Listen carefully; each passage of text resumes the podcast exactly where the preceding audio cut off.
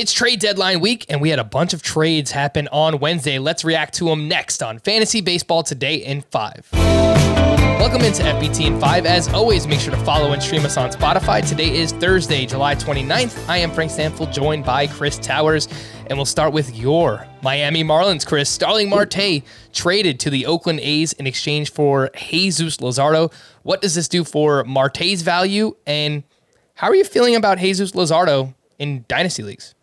Yeah, I think Marte is obviously the more interesting player for fantasy right now. You know, I, one, I think the 3.7 fantasy points per game that he was averaging third among outfielders, that was never going to sustain, um, no matter whether he stayed with the Marlins, whether he went anywhere else. Um, I have him more like 12th at outfield.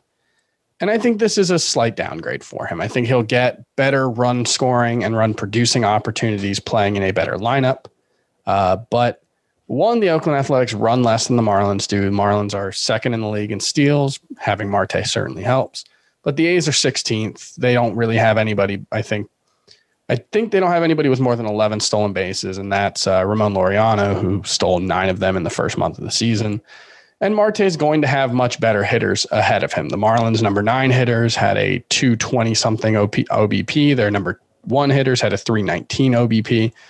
For the A's, their number nine hitters are right around 300, and Mark Canha is going to hit in front of Starling Marte in all likelihood. He's got a 379 OBP. So the bases are going to be empty a lot less often for Starling Marte. So I do think he gets a downgrade. It's more pronounced in Roto, though, uh, because of the stolen base bonus. What do you think about Luzardo?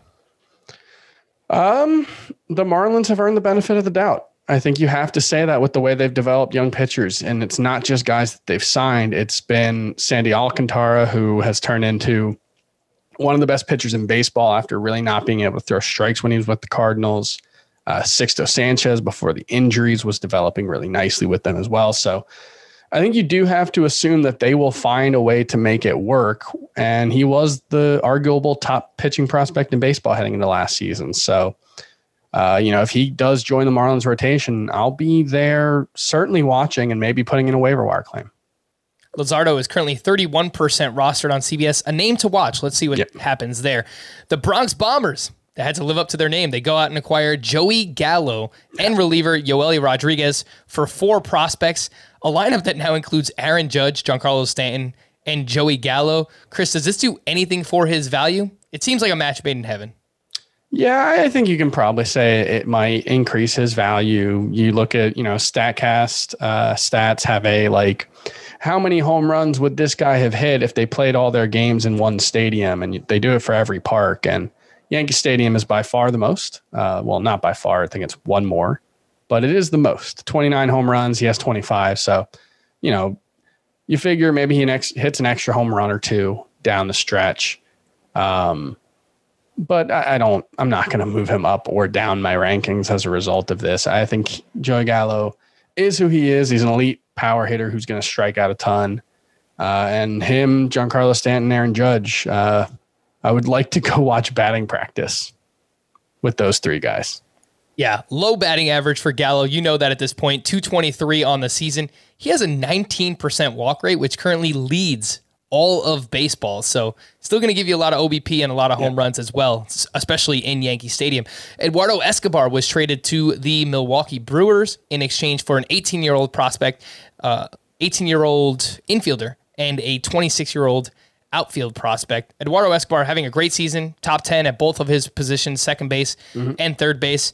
And we know that in Milwaukee, it's a great park for left handed power. So I think this is a a pretty sizable increase in value for Eduardo Escobar. Yeah, I think he definitely arrow's definitely pointing up for him. And you know, one thing that I could see happening would be a stretch like what he had in 2019, where he drove in a ton of runs. Because this is a all of a sudden, you know, over the last month or so, a, a quite good lineup. Luis Urias has you know been a nice boost. Uh, uh, Willy Adames, sorry, has been a, a huge boost for them. He's been arguably their best hitter this season. So uh, I do think Eduardo Escobar, arrow pointing up, but you know, again, not a huge difference for him. We had a few reliever trades, but the one I want to focus on is Yimi Garcia, who was formerly the closer for the Marlins. He was traded over to the Houston Astros, loses basically all of his fantasy value, so yes. I think you can drop him. But who do you think closes now for the Marlins?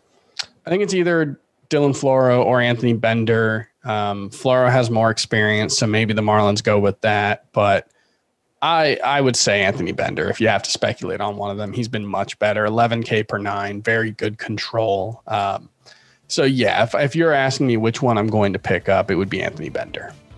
For more extensive fantasy baseball coverage, listen to the Fantasy Baseball Today podcast on Spotify, Apple Podcasts, Stitcher, your smart speakers, or anywhere else podcasts are found. And thanks for listening to Fantasy Baseball Today in 5. If you enjoyed the pod, please leave a five star review on Apple. We'll be back again tomorrow morning. Bye bye.